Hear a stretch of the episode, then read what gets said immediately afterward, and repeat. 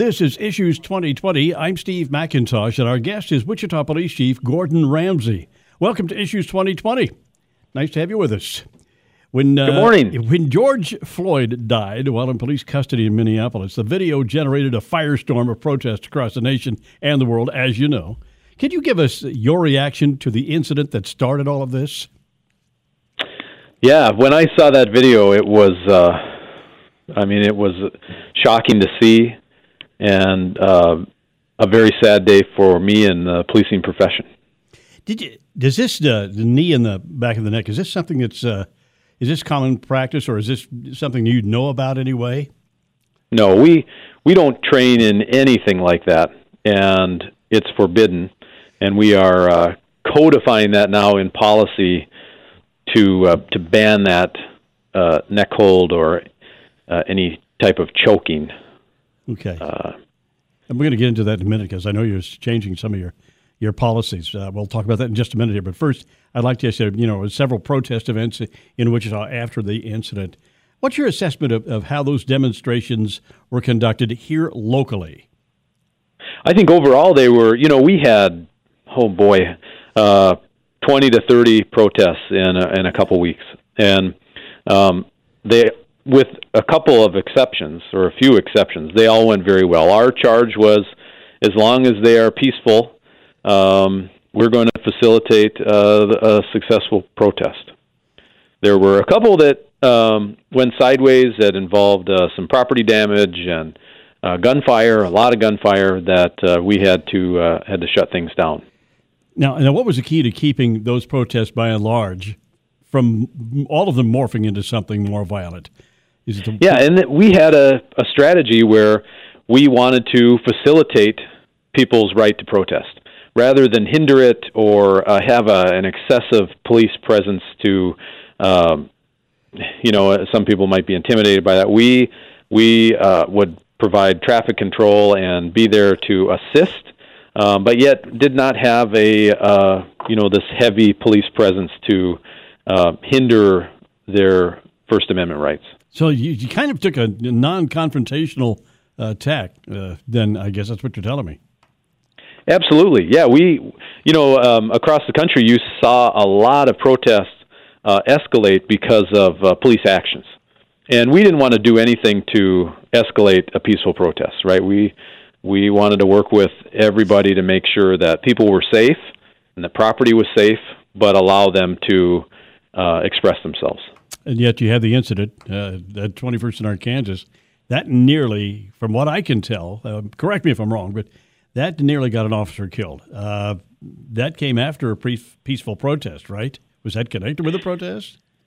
Yeah, that was so. What we saw on many nights was that uh, uh, the protesters changed as the night went on and it went from people uh, you know that uh, are concerned about social justice and really concerned about uh, legitimate issues to more of uh, a, a party or just total chaos. And with that chaos came a lot of shootings. And that particular night, um, we at 21st and Arc, um, the gunfire uh, started to um, increase, and you know we were worried someone was going to get hurt, and we had really no choice but to send people along. Now you got to keep in mind there was hundreds of people there. When we ordered them to leave, the majority of people left. Uh, and as we were clearing those that did not want to leave, you know, our officers took rocks, bottles, concrete blocks, um, and as well as rounds. And uh, I was uh, actually on the street right behind them when those rounds went past us, and uh, that was very uh, concerning for me and our officers and their families that uh, someone would be shooting at them. Fortunately, we apprehended the suspect, and he is uh, facing charges. You know that, and that, that one video though is pretty dramatic, where you can see you can't make out much, but you can see pop, pop, pop, where that gunfire is coming in your in the police direction. And I'm thinking, wow, uh, was he was he seriously trying to, or was he just shooting over heads, or do you think he was seriously trying to hurt somebody, or can you tell? Well, well, here's what I do know is I know that some rounds uh, ricocheted on the street in front of the officers. Um, a couple of the ric- one of the ricochets hit an officer in the leg. One uh, a, a bullet we believe uh, ricocheted off uh, officer's helmet. Um, it sure seems he was aiming for the police, and um, very unfortunate, uh, very upsetting for our our staff. Of course, of course. I, I want to ask you about uh, the people and I don't know if you were able to to uh, talk with those people who were the doing the bad stuff at the end. Were, were any of these people outside agitators, or did you see anybody from uh, outside who was coming in just to cause trouble? No, you know, most of the people were from the area that we dealt with. We had heard in other cities there was some of that. There's some talk maybe that some people were paid, uh, but um, we haven't seen any proof of that. Okay. Now, for several nights, uh, police made their presence known across the city, uh, where looting was possible. I guess uh, uh I know here over where we are. Uh, I went by Town East Square in the morning, and it was it was cordoned off for a few days. Tell us about that strategy of keeping things tamped down there after the after the initial riot protests. Yeah, well, so nationally there was a movement by groups to loot particularly mall areas or, or big box stores. And we had the same issues here. And we worked really hard to ensure that our businesses remain safe and secure. Uh, extremely hard. And I don't think a lot of people realize how hard our staff worked to ensure that this community remains safe. Um, they worked their tails off uh, to ensure that uh, that these hardworking business owners that their businesses were not damaged. Um, and it it uh, was a little bit of a cat and mouse game for a while. We did end up arresting uh, individuals that were uh, planning some of this, as well as that participated in some of the looting. Do you? Uh, now, did that entail putting some people extra on on, on third or, or overnight for you? Oh yeah, we had to have significant staff. You got to remember the city's 170 square miles, and it, the, these big box stores are located throughout the city. So we did. Uh, we asked a lot of our officers uh, the first couple weeks of this month. Uh, days off were canceled. Shifts were extended. Uh, our men and women of this department worked very, very hard, and were away from their families uh, with the sole purpose of keeping uh, our residents and businesses safe you know, you look at it, I'm a media person, right? And I look at the national media and I look at the way the networks have covered the the protests and everything, and, and you can't help but think that uh, it's they're kind of uh, being a little well. If the police have not come off well with them, and yet we know darn well that uh, our police are on the job doing a great job. It, it's I bet it's kind of hard to hard to watch some of that at night for you when you watch the TV. Yeah, you know, I've told our staff. I said, you know, stay off social media and and quit watching the news because it's depressing and it's it adds to the stress of our staff. We've got incredible people that work for this department that are compassionate and go out of their way every day to help the residents uh, of the city, and um, and they've put decades in, and to see uh, you know this Minneapolis incident spin the way it did, and to blast all police with, and brush them with that same brush is really a shame. There's no other profession where when uh, a couple of staff members, a couple of uh, uh, people in that profession screw up, does the whole bailiwick get painted, right? And that is, uh, I think that's one of the toughest things for policing right now. Um, it doesn't matter how great of an officer you are, you're still have people that are angry at you.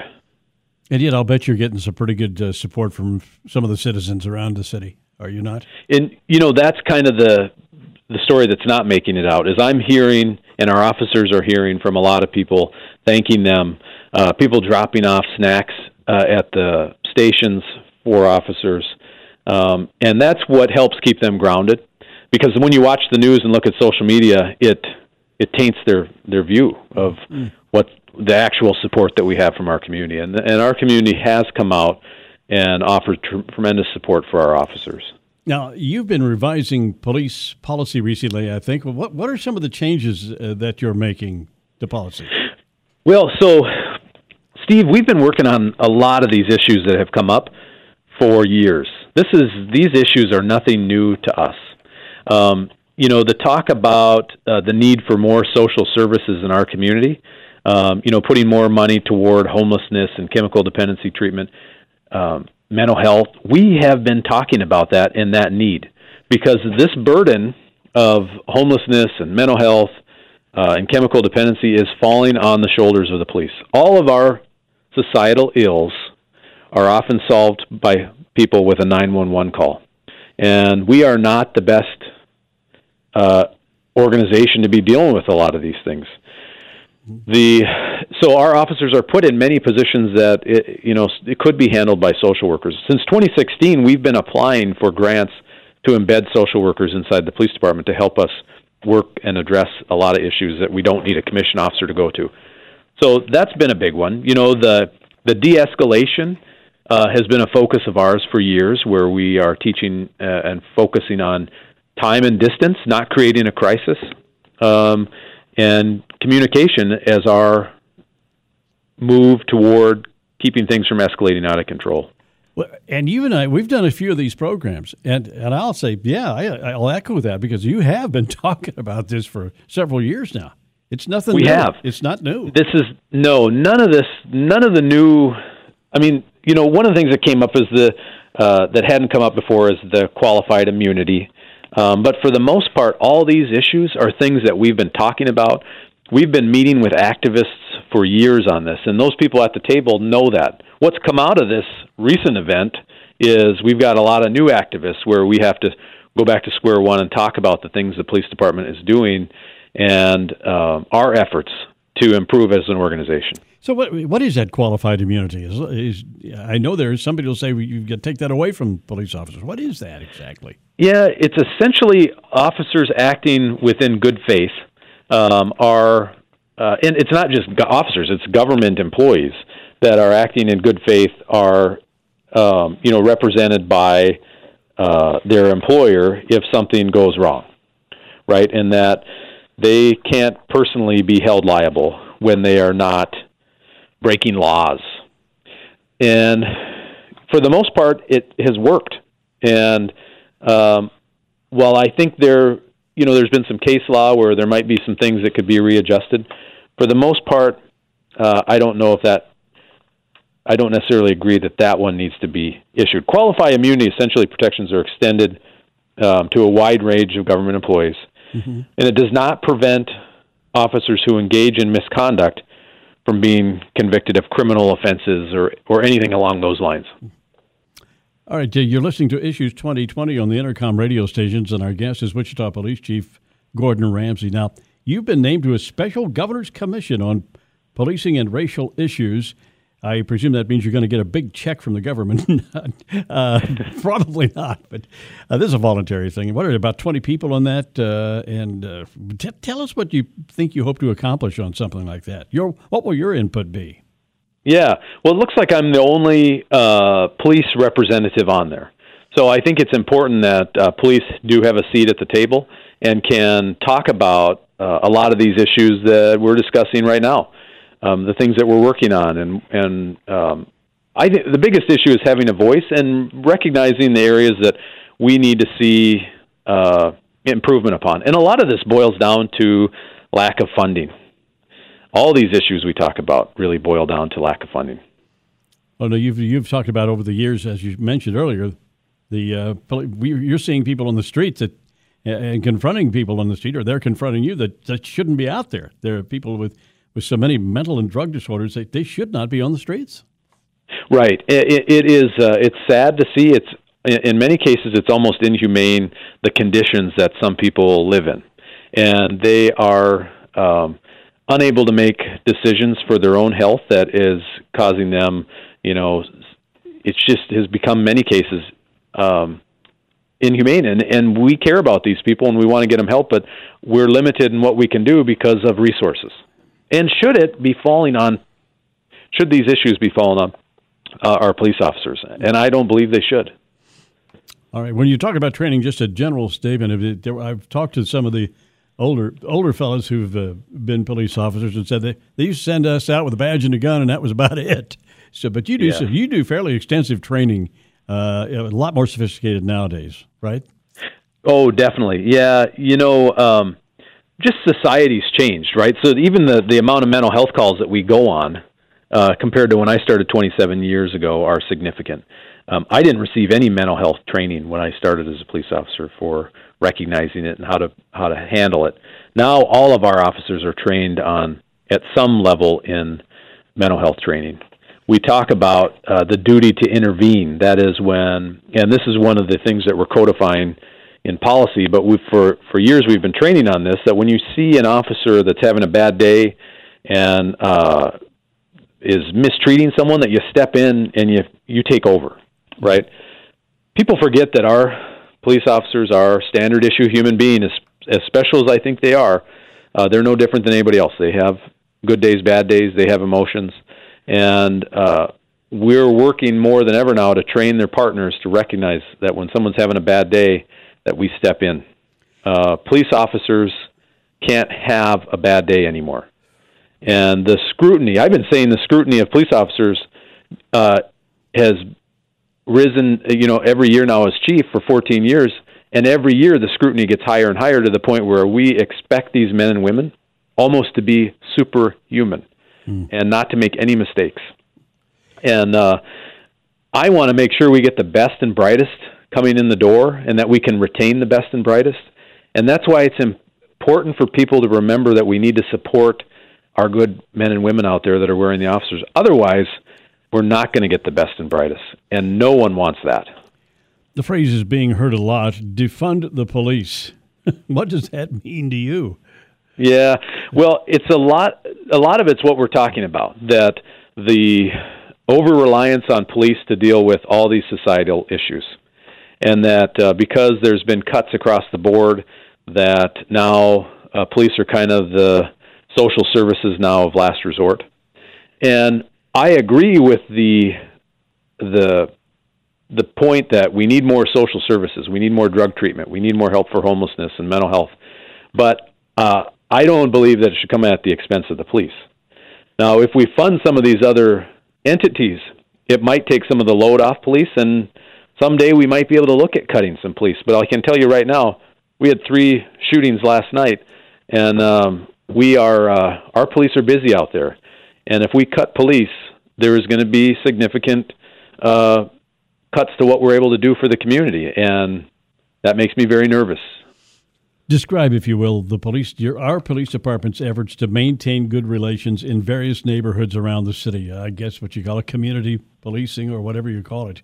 Uh, yes, you, you work you work at that. Yeah, community policing is at the core of who I am as a police officer and has been my whole career.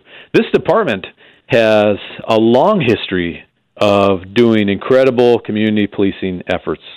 Uh, it's ebbed and flowed throughout the years, oftentimes with staffing um, but uh, community policing is very important to me and to how we work with our community. So, um, you know, some people said, "Well, you got to start doing community policing."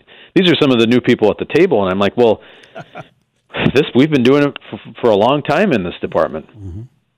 Talk about talk about efforts by uh, the police to recruit officers of all ages. I know for a while you were having trouble finding anybody uh, to come and apply. What's going on there? We were. I think part of that, Steve, was we had we've had significant uh, budget cuts over the years to our training academy, and we had stopped doing recruiting.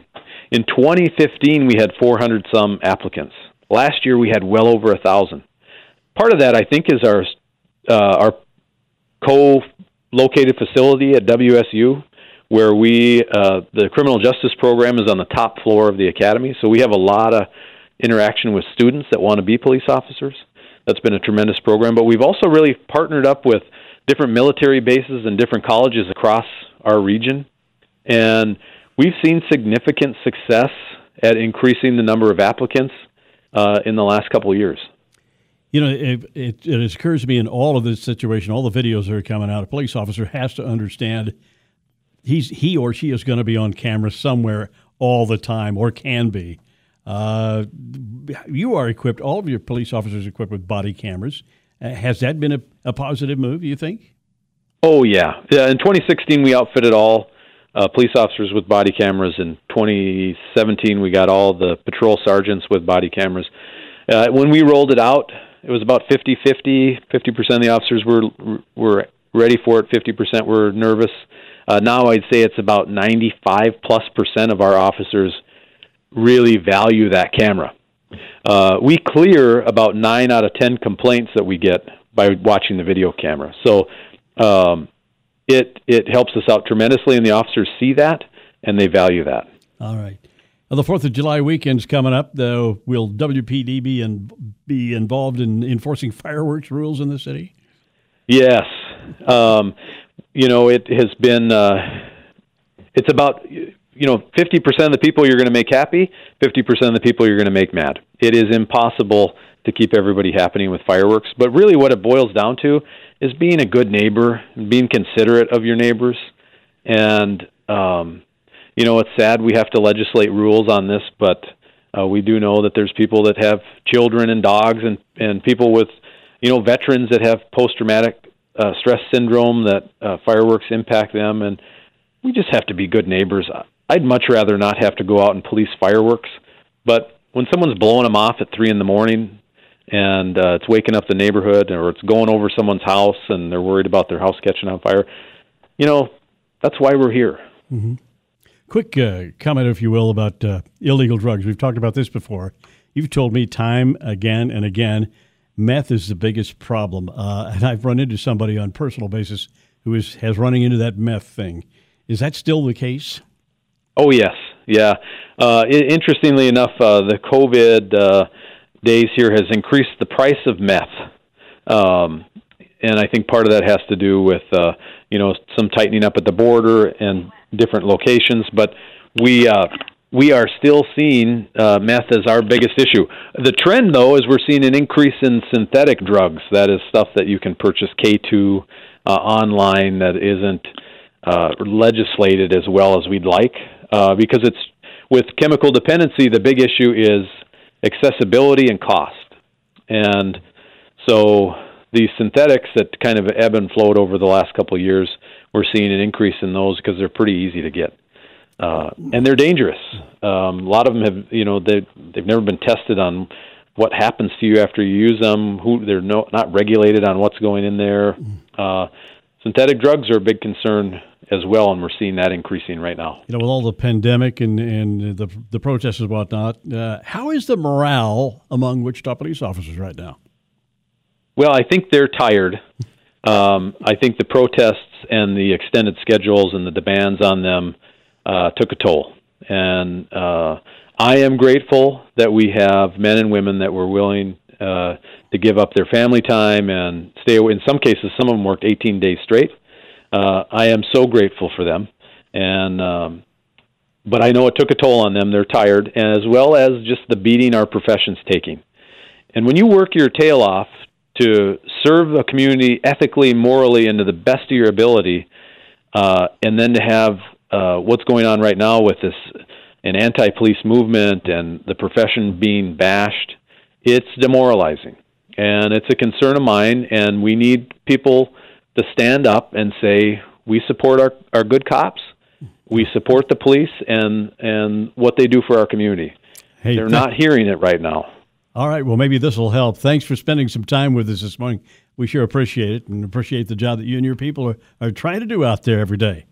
Our, Always a pleasure, Steve. Our, Thank you for having me. Our guest, Wichita Police Chief Gordon Ramsay. And that's all for this edition of Issues 2020. We'll be back next week. Thank you for listening. I'm Steve McIntosh.